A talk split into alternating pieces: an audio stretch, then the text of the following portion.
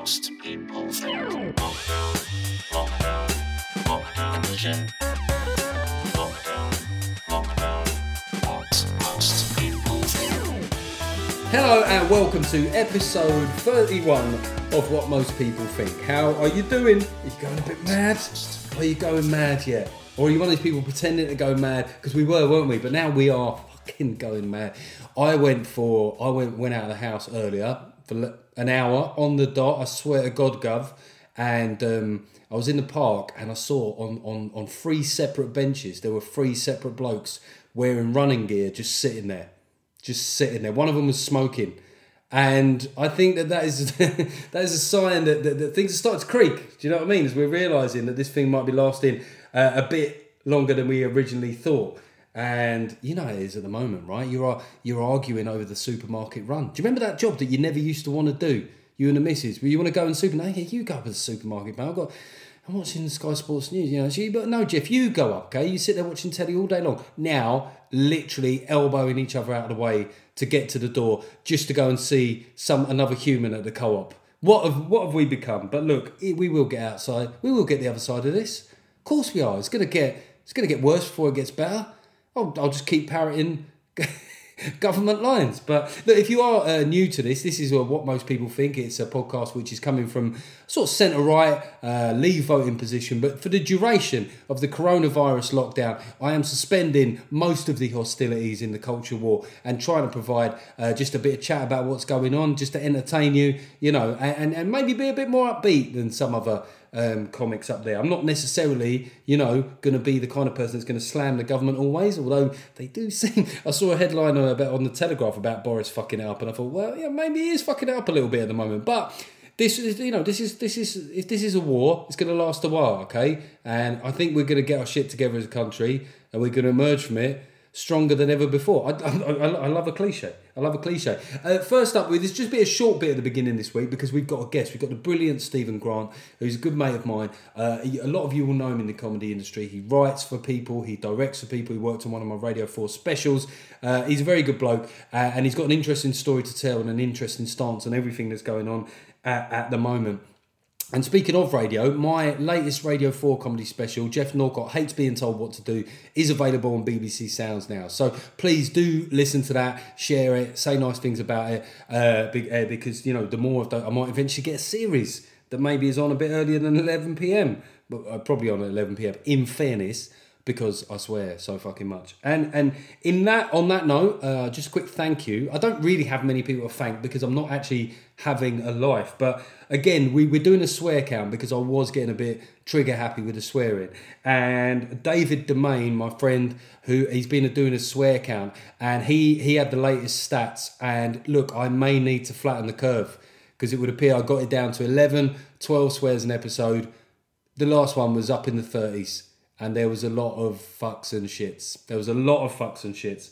But thank you for that, David. I, I will. It does seem that more people want more swearing than don't, but I'm, I'm trying to straddle the line here, and and so uh, I don't really have um, a fuck you this week. I don't really. I'm, I'm, I'm gonna try and keep it positive. I'm, I'm, I'm gonna I'm gonna go for two thank yous. All right. Thank you, uh, David Domain. Thank you to the few of you that are buying tickets for my tour, which is uh, a lot of the dates have been rearranged now for the autumn. I'll give you a little bit more details this. Uh, of that when we uh, when I sort of interrupt the chat between me and Stephen, but let's get straight into it. We had a really good far-ranging chat with uh, Stephen Grant, so let's go to that now.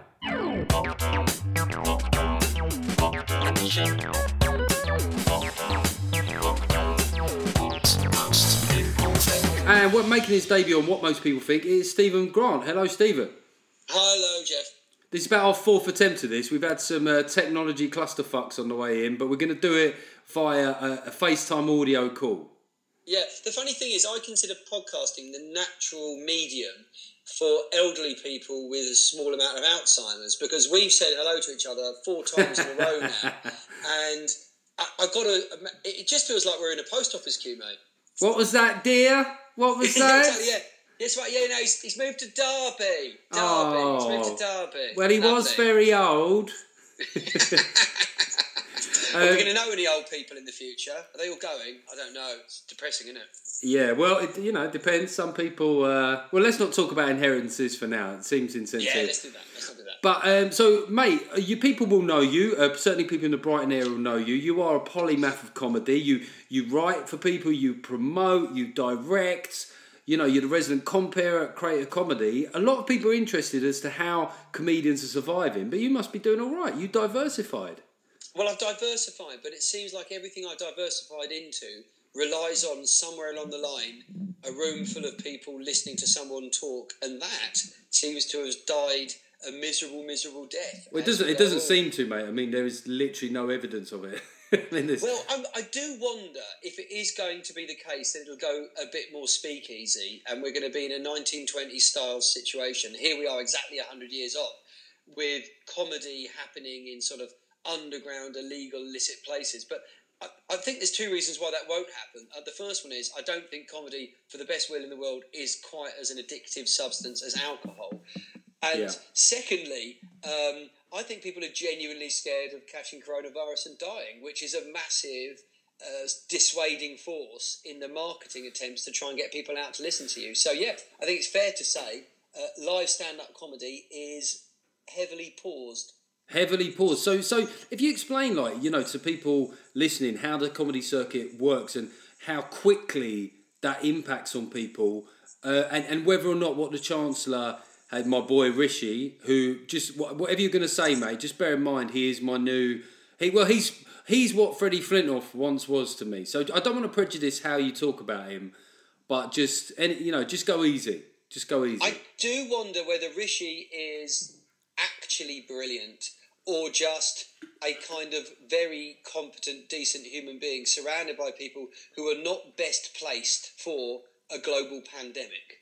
Um, I, I, I think I feel for Theresa May because I think this would have been her absolute swan song. She's great at pulling a straight. Oh, it's Swan Song. What, hang on, hang on. You think that she would have she'd have died? That's what Swan no, Song no, means. no, no. I just think that in the same way as Churchill Yeah. was remembered incredibly favourably because he was such an excellent prime minister for a war footing. But let's not forget. He was kicked out fairly quickly after the war ended True. because people wanted Churchill to fight a war. They didn't want him to rebuild the welfare state and put society back on an even footing. And- And I think Theresa May would have been ideal for this. You know, the poor woman left just before what would have been her crowning glory, I believe. Well, there's And two- then there's two things that- I think as, as soon as it's over, she would have gone. That's what I thought. There's two things that jump out there. One is I, I think back to her coughing. I think back to her coughing at conference and thinking maybe she brought Corona to the UK. Just a theory.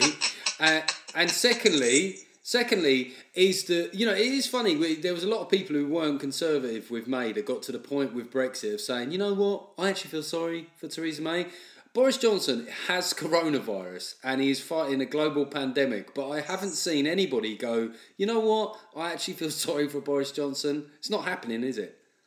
I guess it's because Boris was quite gun ho in the run up to it with his approach to being around people, shaking hands, and all the rest of it. And much as actually he is deserving of a little bit of sympathy because coronavirus is a particularly nasty illness for a lot of people, and so therefore it would be mean to not be kind about him. I think when people are quite gun ho about their own personal safety and they get ill, it's effectively like a live version. Um, you've been framed, you know, Um, and, and, and we. The only people we're happy to see get ill are the ones who spend the time beforehand going, "I'll be fine." But there is, I mean, karma is because a lot of people said that with Boris. Karma, if you if you follow karma through to its logical conclusion, mm. then thinking it's karma that Boris gets coronavirus. I, I, I'd see where that could go next.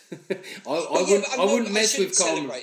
No, I no, mean, the- hey, mate. It's a comedy podcast. We, we, we could we could wish any politician in the world dead. That's what comedy podcasts are. We take things to extremes.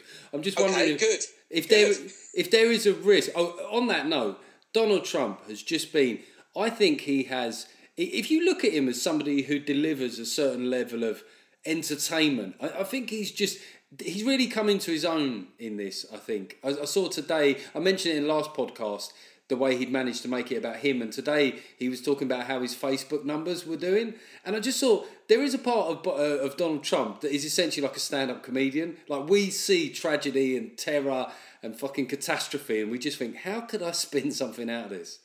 Yeah, Yeah, no, absolutely. I think I think uh, in the Trump world, it starts with him and everything revolves around him. And you know, and that sounds like a really obvious thing to say, but ultimately, he's worried mostly that this is going to reflect really badly on his presidency. Uh, and and I think he's genuinely worried about people dying, but because it will reflect really badly on his presidency. I think he wants everyone to be really successful and do well because it reflects really well on his presidency. There hmm. is actually an argument that being massively egotistical is a huge motivating force to be a good premier. Well- because you want to be known to be good and you want to have a legacy. I mean, look at I think Tony Blair's biggest issue was he wanted a legacy, you know, and he, he, he wanted to be a good guy, but he, he, he cared what people thought about him. Um, and you know, I- think that's with Boris. You know, I think the reason why the the, the, the Boris Bridge, the Boris Airport, they're all things where he just goes, "I want to have a legacy." He's now looking at a situation where he was the guy who was in charge when the global pandemic hit the UK, and he's trying to think, "What's my legacy going to be?" Well, I think it's interesting that what you talk about is in a way you sort of talk about the, the way that sort of ego, ego, narcissism, rampant individualism can benefit the team, and it made me think of cricket as most things do. I was thinking, oh, that's the way that when you're a batsman in cricket, that's exactly how it works. Someone like Kevin Pietersen could go into bat with only himself in his heart and his mind, like nothing else. And, and that could be the best thing for the team. Are you saying, Stephen, that Donald Trump is the Kevin Pietersen of world cricket? Um, I, think he's kind of more the Shane Warne. I think, But, no, but Uh, that's just because might- he's got shit hair and he's a bit fat. I just obviously, you, I've always looked up to you in terms of having your finances organised and stuff. You are one of these rare breed of a comedian that actually understands how business works. um, Yeah. So, so just pound for pound, Rishi Sunak's plans for the self-employed. Because there'll be a lot of people listening here who are either self-employed or company directors and stuff. Do, what do you think? I mean, is, is it is it the best that they could do in a tough situation, or is it is it riddled with flaws? Okay, well, you know me that both of us are, are, from, are from different ends of the political spectrum, but we're also both practical, rational people, which means that you know we've spent a last a large part of the last three or four years where I've been more annoyed with Jeremy Corbyn than you've been. Um, you know, because I find it sort of like almost desperately frustrating and But that, but that's because you know you're uninclusive. but that's because you're a disgusting Blairite warmongering scumbag. So That, well, yes, exactly. But the, the fact is, it's it's just so opened the doors for so many other people to call me that. Uh, it's been so much more exciting and interesting. You know, it, it only previously came from sort of Tory areas, and now it comes from everyone. You know, it's really opened the doors to a much bigger social group, which I now have to distance from, obviously. uh, but but no, I mean.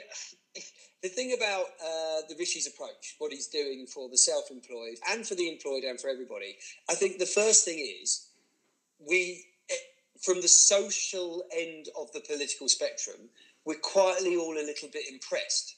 Two levels. We're a bit impressed with him because he's got presence, and secondly, because we didn't expect it to be this good. And and actually, of course, it's not good. What it is is just nowhere near as bad as we thought. Yeah. But we have, you know, you know what it's like on the the media of doom. You know, the the left leading media. You know, Yeah. uh, they will find the most dramatically tragic narrative and present it as a foregone conclusion yeah, you know, and I'm not saying it's lies. I would find I find much more dishonesty in still in the right wing press than I do in the left wing press. But I find a doom and fatalism in the left wing press that is also not representative. Uh, and so we have been force fed on this end of the political spectrum quite a lot of it's all going to terror, it's all going wrong, nobody unemployed will get any benefit, all the disabled will be left out on the streets, there is no social care left in this country, and everybody's doomed. So when a situation comes along where a lot of people will be destitute because the economy is ground almost to a halt with anything other than essential services, then we we are led to believe that we will be just basically left out on our limb. So when government comes in with any form of support, we are actually surprised, but we shouldn't be surprised So- because, of course, that is why government are there. So what you're essentially endorsing here is sort of like a political strategy of treat them mean, keep them keen. So I think treat 'em mean, keep 'em keen is very popular amongst the populace. so I think there are a throw throw throw that jobs, throw that bitch the odd breadcrumb is what you're saying, right? but we'll let them eat crate crumbs instead. I know. I, I, no, I don't know. I'm, I'm not specifically saying that. What I'm trying to say is, is a lot of people who've been sort of annoyed and upset with what they believe to be, uh, you know, the, the running down of, of, of social services and, and healthcare and stuff like that, which there is evidence to show the fact that it has been on its knees because of the fact that there has been very little contingency and very little budget available for anything other than what is essential, which is why the NHS is really, you know, having to struggle like it has never done before in the current situation, is the fact that we are led to believe that it's because the government don't care. But of hmm. course, what this is doing is showing the fact that government do care. It's just financial constraints are the underlining reason why Well, see, see it's interesting you say about government caring there because it kind of goes to something I was going to talk about a bit later, but we can talk about it now. Is that obviously there's these, there is this idea of what happens political. What's the political spectrum going to look like post this? Because we were already in a new reality after Brexit anyway, and then we find ourselves in another one here. And there's two ways that it could go. Obviously, the, the way that the government are seen to have handled this crisis. Because I think at the moment on Twitter, people are trying to write. they- They're basically trying to write a review of the film every three minutes, when actually they're going to have to let the film play, you know, and that's what I think the public will do. So there is this world where both the Tories could have been seen to have been bumbling and incompetent at the beginning. The numbers for the UK might compare okay against other similar European countries, but then there's also this thing that will have happened is that the Tories would have been seen to have uh, spread their largesse, or however, however you pronounce it, when it was needed. So, so it, it, the the post Corona political spectrum is going to be very hard to navigate for the left because some of the old things that they use. I mean, obviously, one of the things they'll say is that the state that the NHS were in as we went into this. But then equally, we'll look at the money that was spent during it, and maybe that cancels it out. Well, maybe. I mean, I don't think many people on the what I'd like to call the sort of the commercially aware side of the the, the, the left, you know, that if you like Blairite, whatever you want to call it, that sort of like kind of, Yeah. if you like, sort of commercially viable, more rational, more sort of understanding of a free market society while trying to apply socialist values. I think those people are you know, begrudgingly sort of accepting of the fact that you need to inject huge amounts of money into this kind of situation or the wheels of society grind to a halt. Um, but, but I don't think that, um, you know, uh, I, I don't think it's easy when you have a gig economy like we currently do to apply that almost everybody gets an umbrella solution that the, that the socialists would like to our society because it just doesn't work like that. So, so there's going to be a lot of people in the in the uh, initial stages who are going, well, actually, this is far better than I thought, without understanding that a free market economy without regular liquidity put into it fails.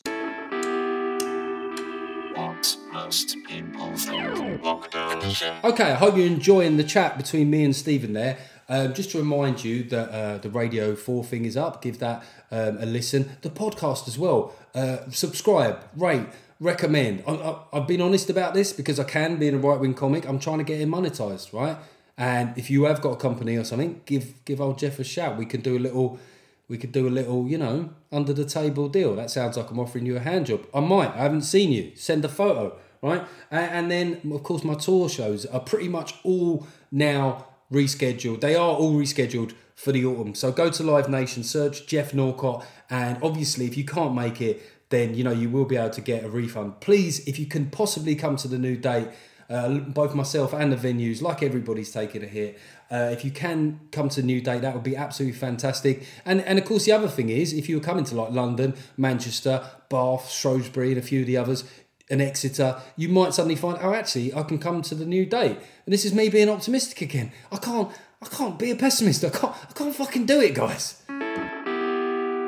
Mate, we're talking about the, the political side of things here. Obviously, you know, we're now into, well, I can't even remember, what is it, the second two and a half weeks of it? or Was was it only two weeks ago that Boris announced a, a genuine lockdown, although a lot of us had sort of voluntarily entered into it? I, Yeah, just over two weeks. Yeah. yeah, I mean, I, I said I'm going to do, um, like I said in the intro of the podcast, that I saw a site which I think spoke volumes. Was I, I went to the park and there was three separate benches, and on all of them were sitting men in running kit, but they weren't running. They were they one of them was smoking and just staring, and Yeah. I I've got this kind of theory, and it's a bit old fashioned, but that that this is on balance tougher for men. Right, I'm not saying that that, it, that women don't get driven fucking mad by staying indoors with the kids and the husband and stuff, but I just think we're built a little bit differently, uh, and I wonder what you think about that, about like whether it'll be men that will crack first. Well, physiology says that we are different, uh, and actually, in the coronavirus epidemic, men are far more likely to get ill and die. See, this is man flu, and it's and it's real. Isn't You it? It- do think heartless is cows years- giving us shit over the years? Years of people being sarcastic and dismissive about man flu, and actual man flu has come along to show just how bad it could actually be. Um, yeah, you're right. I, I, the idea of, of people sat on park benches in a tracksuit smoking a fag is just beautiful because realistically they are breaking the rules. Um, They're also the reason, probably, why uh, the uh, the guy from Sports Direct, what's his name, the uh, the chairman of Sports Direct, I've forgotten his name, Mike Ashley, Yeah.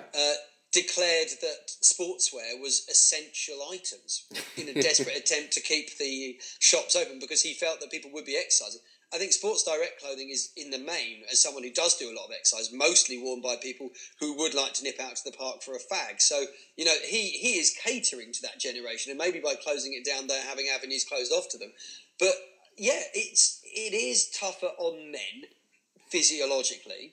But I also think that because of a slightly more traditional scenario where a man works and a woman doesn't, or a woman might be at home more often, um, men are used to going out to deal Yeah. with problems. And they're just used to going out and they can't go out. And, you know, if this is a podcast, so I'm going to talk about stuff that we wouldn't talk if we were on the radio, or maybe even get into trouble if we talked about on stage. Do But it. whenever somebody goes nuts at home, usually when they live in the countryside, not at home, because they've got access to firearms, and shoots both kids, the dog, the horse, the wife, and then themselves. See, it's so middle class that you included a fucking horse there. This is typical.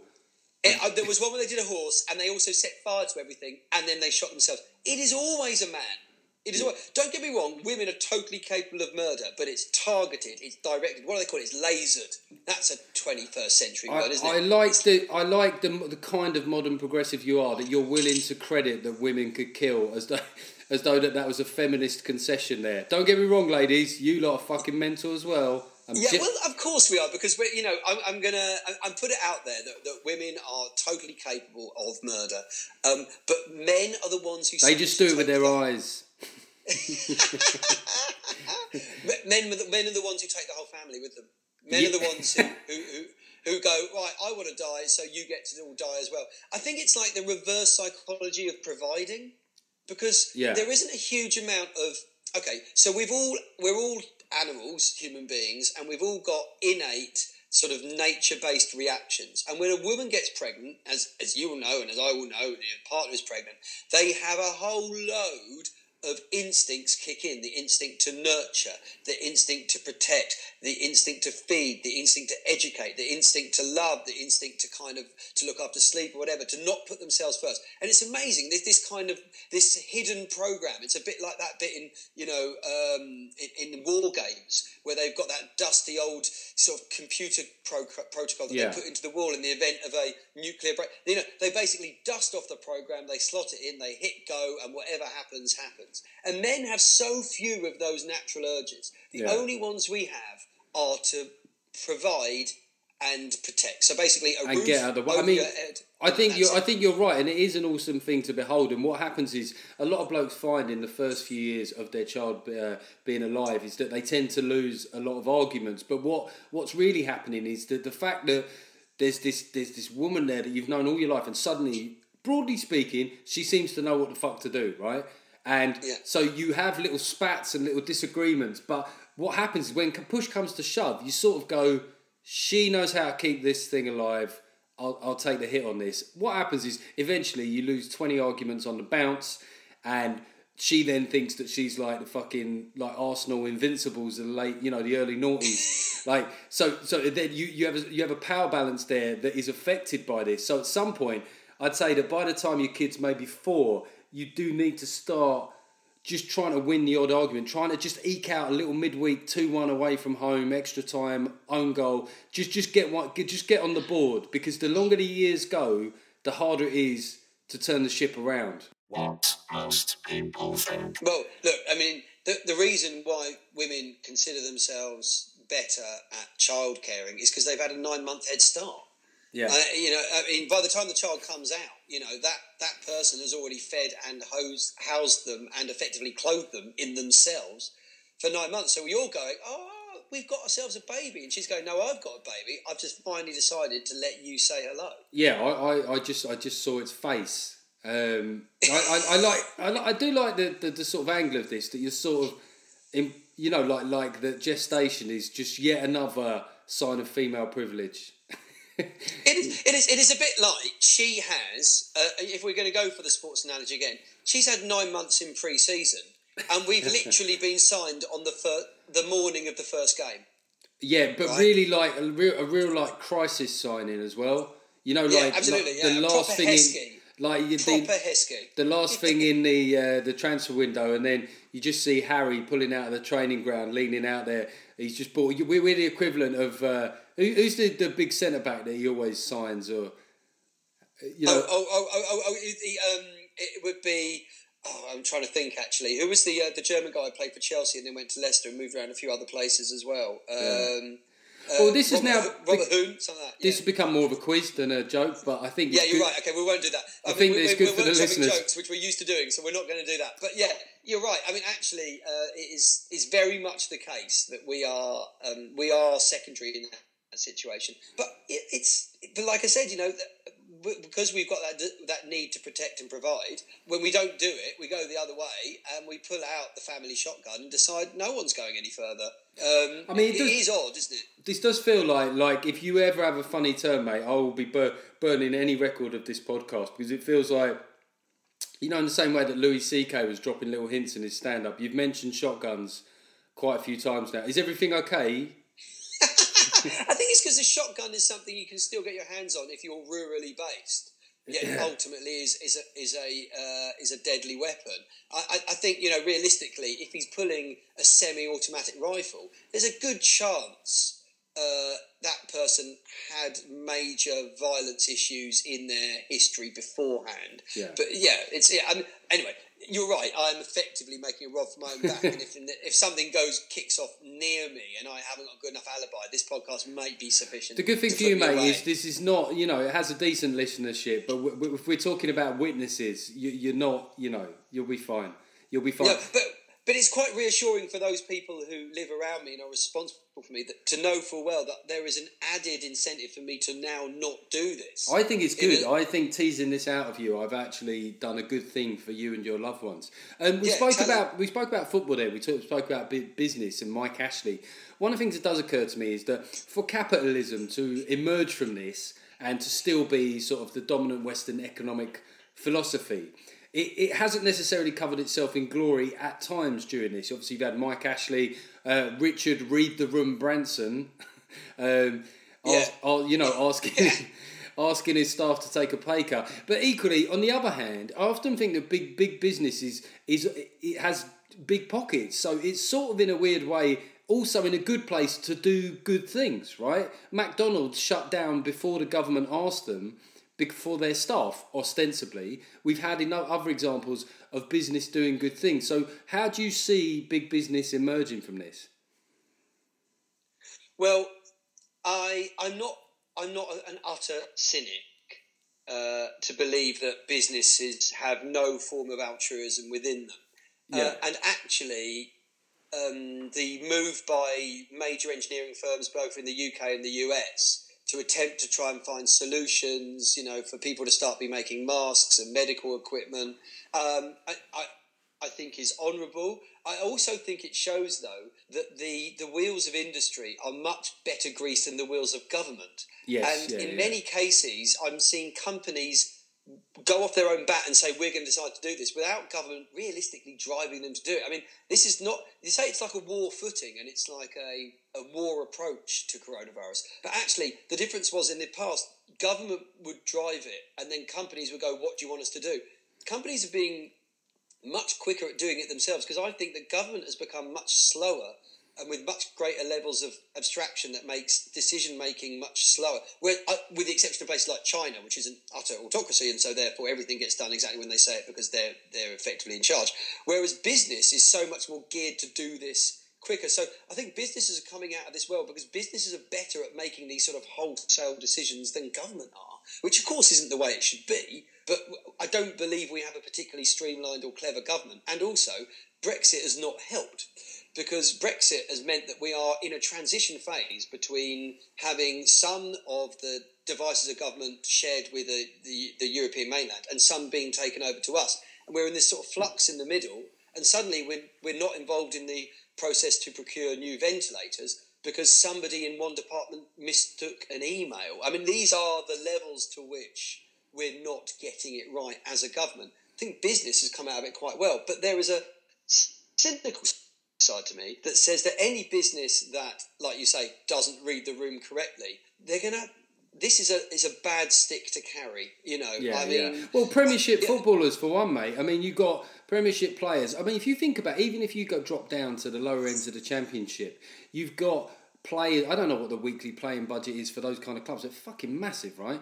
And and yeah. they're letting backroom staff go or putting them on eighty percent of their wages. It is it's just I mean, like people might say, oh, "Well, Geoff, you're you know you're a Tory, you're about the business." I think that most of our usual political rules are suspended in a pandemic, and I think it would be odd if they if they weren't. And I just wonder again, you know, how like people's conduct within this time. I mean, there was already a growing disconnect in this country between the fans and football. The idea that these mm. these super rich people in their early twenties could, could, I mean, you saw like Gordon Taylor, the um, the the chief executive. PFA. Yeah, the PFA chief, right? He said, "Well, we want to see the the the club's uh, accounts before we contemplate a, a any kind of wage reduction."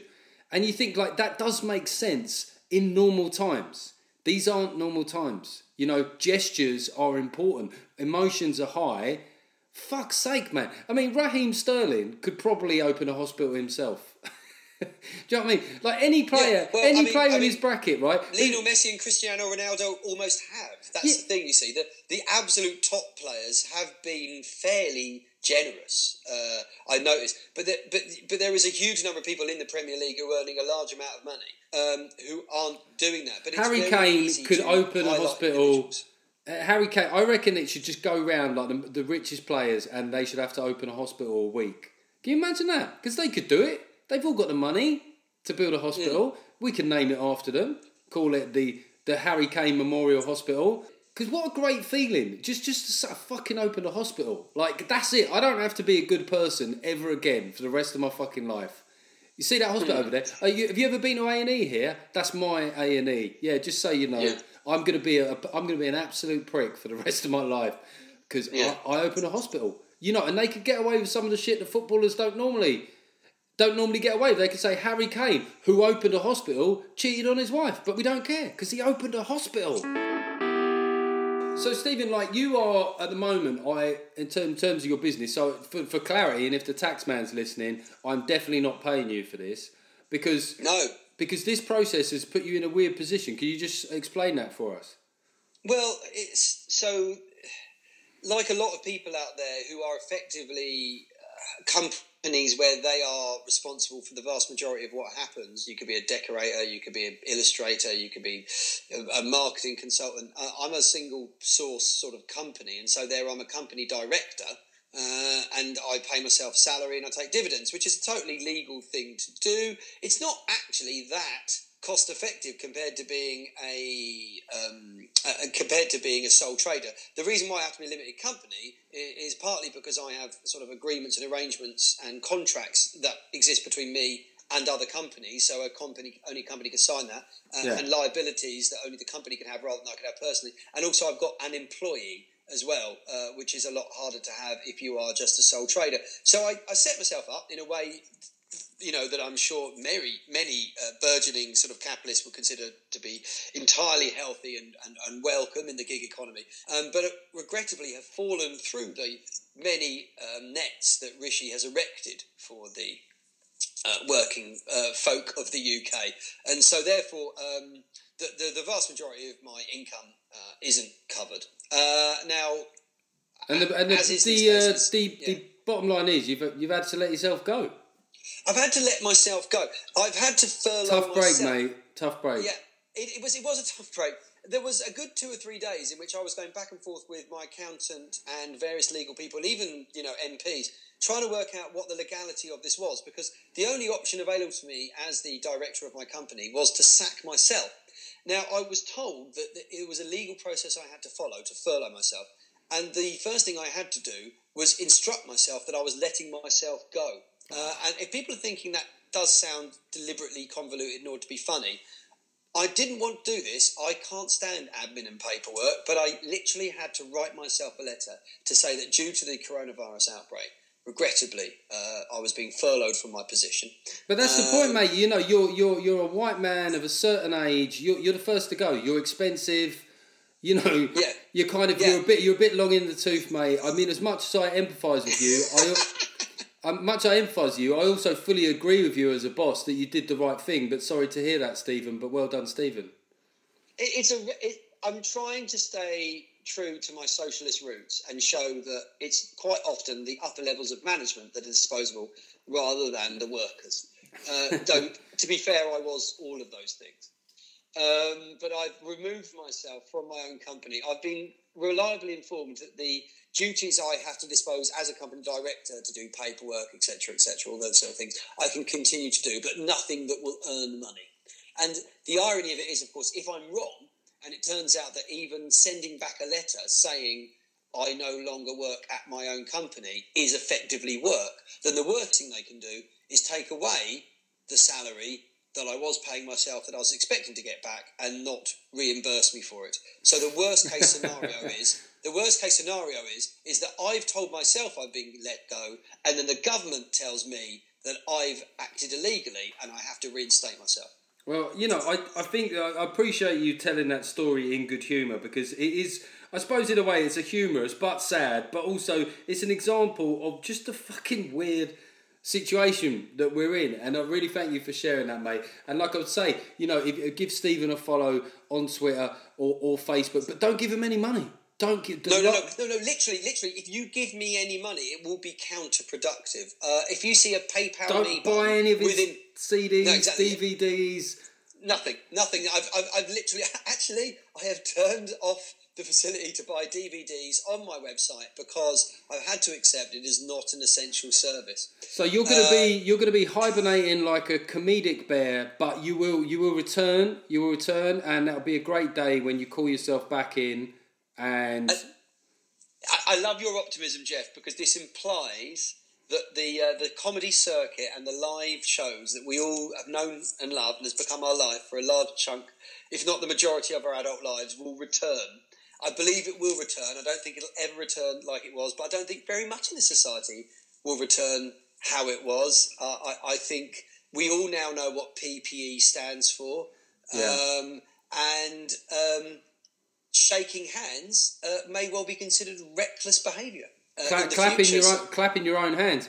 I think we may have all, as comics, got a last applause break because ultimately you clap one hand, potential transference to another. We might end up with those weird jazz hands that all the snowflakes were talking about in the first place.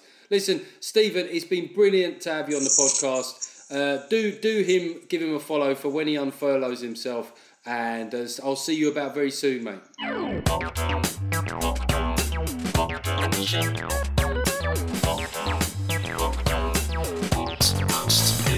Okay, thank you very much to Stephen there. That was a very funny chat. And I, I hope you didn't think I was being mean to him about his situation with his company, but he told me over the phone before, and I just thought he's just he's Stephen is fantastic about making light, but he made it. He just made a brilliant hour of comedy uh, about it. So do, do stay in touch with Stephen for when he comes out of comedic um, hibernation. We just got a few letters this week. Uh, um, uh, by the way, yeah, call to action email me letters i love i love dealing with your dilemmas your political points anything you want to talk about and that is what most people think uk at gmail.com um, the first one is from well he, he told me his name but i'm going to do him a favor here and keep this anonymous and you'll understand why is basically he was bought uh, tour tickets by somebody else uh, to come and see me in april since then his missus has also got into my comedy. Why wouldn't she?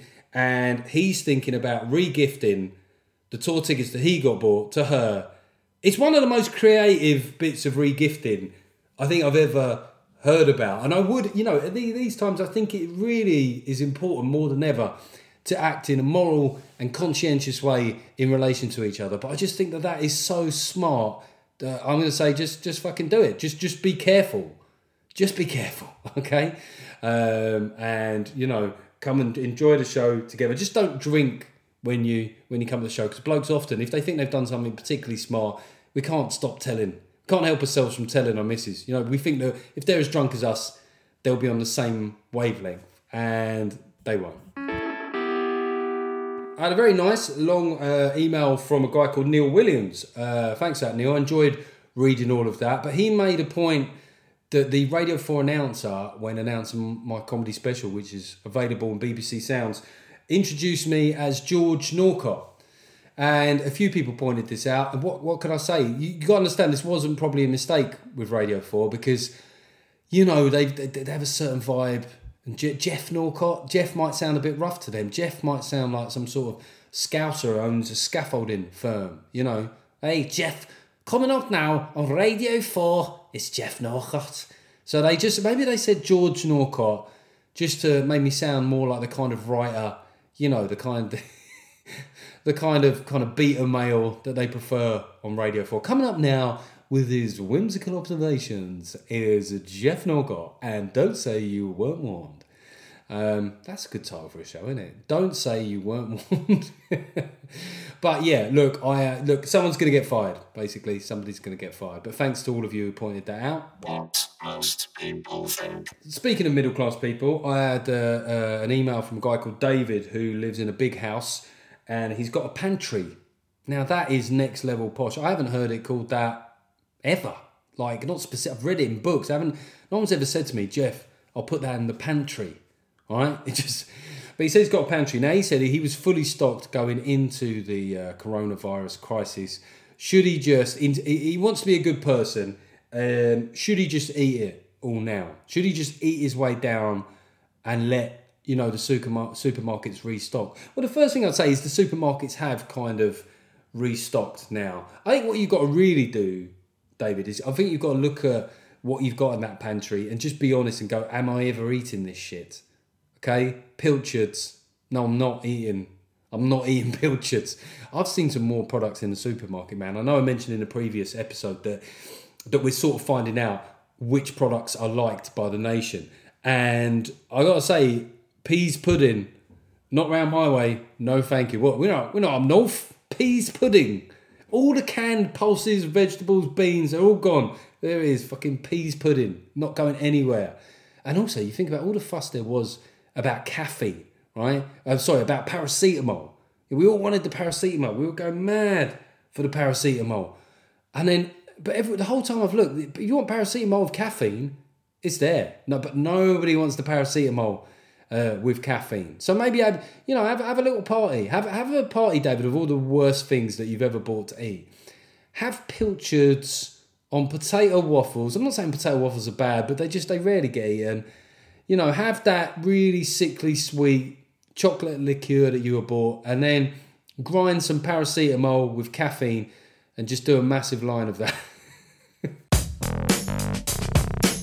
Okay, that is very much the end of the show uh, for this week. Thank you very much for listening. Thank you again to my guest, Stephen Grant. Uh, I am going to keep these coming weekly. I'm enjoying doing it, and as ever, at the end of the show, I will always read out a uh, any of the recent reviews. It's a bit of a it's a bit dangerous this really because I I haven't checked this week, so I don't know if there are any. There's always there's a chance that this could be massively embarrassing, but we'll just see if there's any five star review. Five star if possible, please. You guys by doing those, you've helped me become a five star rated show, which helps me pick up why, why am I doing all that? Five star rated show, which helps me pick up viewers, listeners.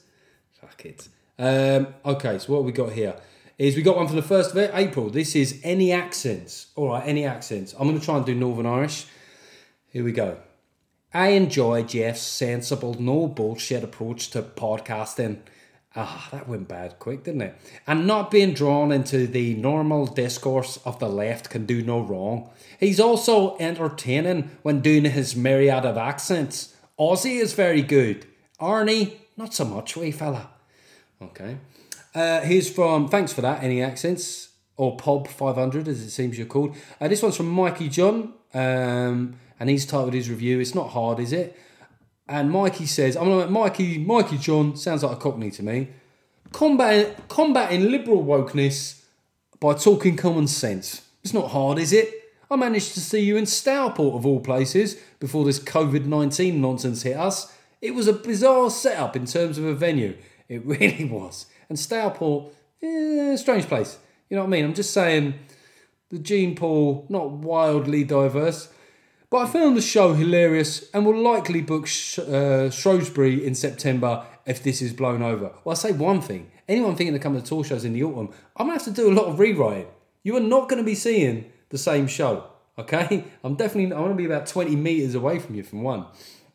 Uh, this is from March. Right, uh, there's somebody called March. I think it's Ipswich Town FC. I'm to make you into. I'm to make you sound like you're from Norwich just to piss you off. Jeff always provides an interesting and easily digestible take on current affairs, which is especially welcome amongst the current gloom and gloom. I voted Remain in the referendum, remember that? And I think that everybody should actively listen to people with opposing views on the world and get out of their echo chambers. Some of the previous episodes exploring libertarianism are particularly interesting. Keep up the good work. Well, check out the radio show because a lot of that is about libertarianism, although not all of it makes total sense in the COVID era. And this last one is from Carolyn, a lady. By the way, ladies, more more emails, please. I I don't mind a sausage fest. Who who doesn't like sausages? But it'd be nice to have some have some melons in with the in with the sorry. Okay, this is from Carolyn. I'm, I'm gonna make out Carolyn's the real girl. Right. Thank you for the lockdown episode. I was feeling like really down because of the situation, and you made me laugh out loud, so loud. It's really raised my spirits and calmed me down. So thank you very much. Feeling so much better. Women just have naturally more lyricism in their voices. It goes up, it goes down, it goes across. Sometimes they just sing things for no reason, don't they? They go, hello. Does it sound like I'm going a bit mad now? Anyway, listen, thank you very much for listening. Join us next week for another episode of What Most People Think. Most people think. Lockdown, lockdown, lockdown. Lockdown, lockdown, what most people think.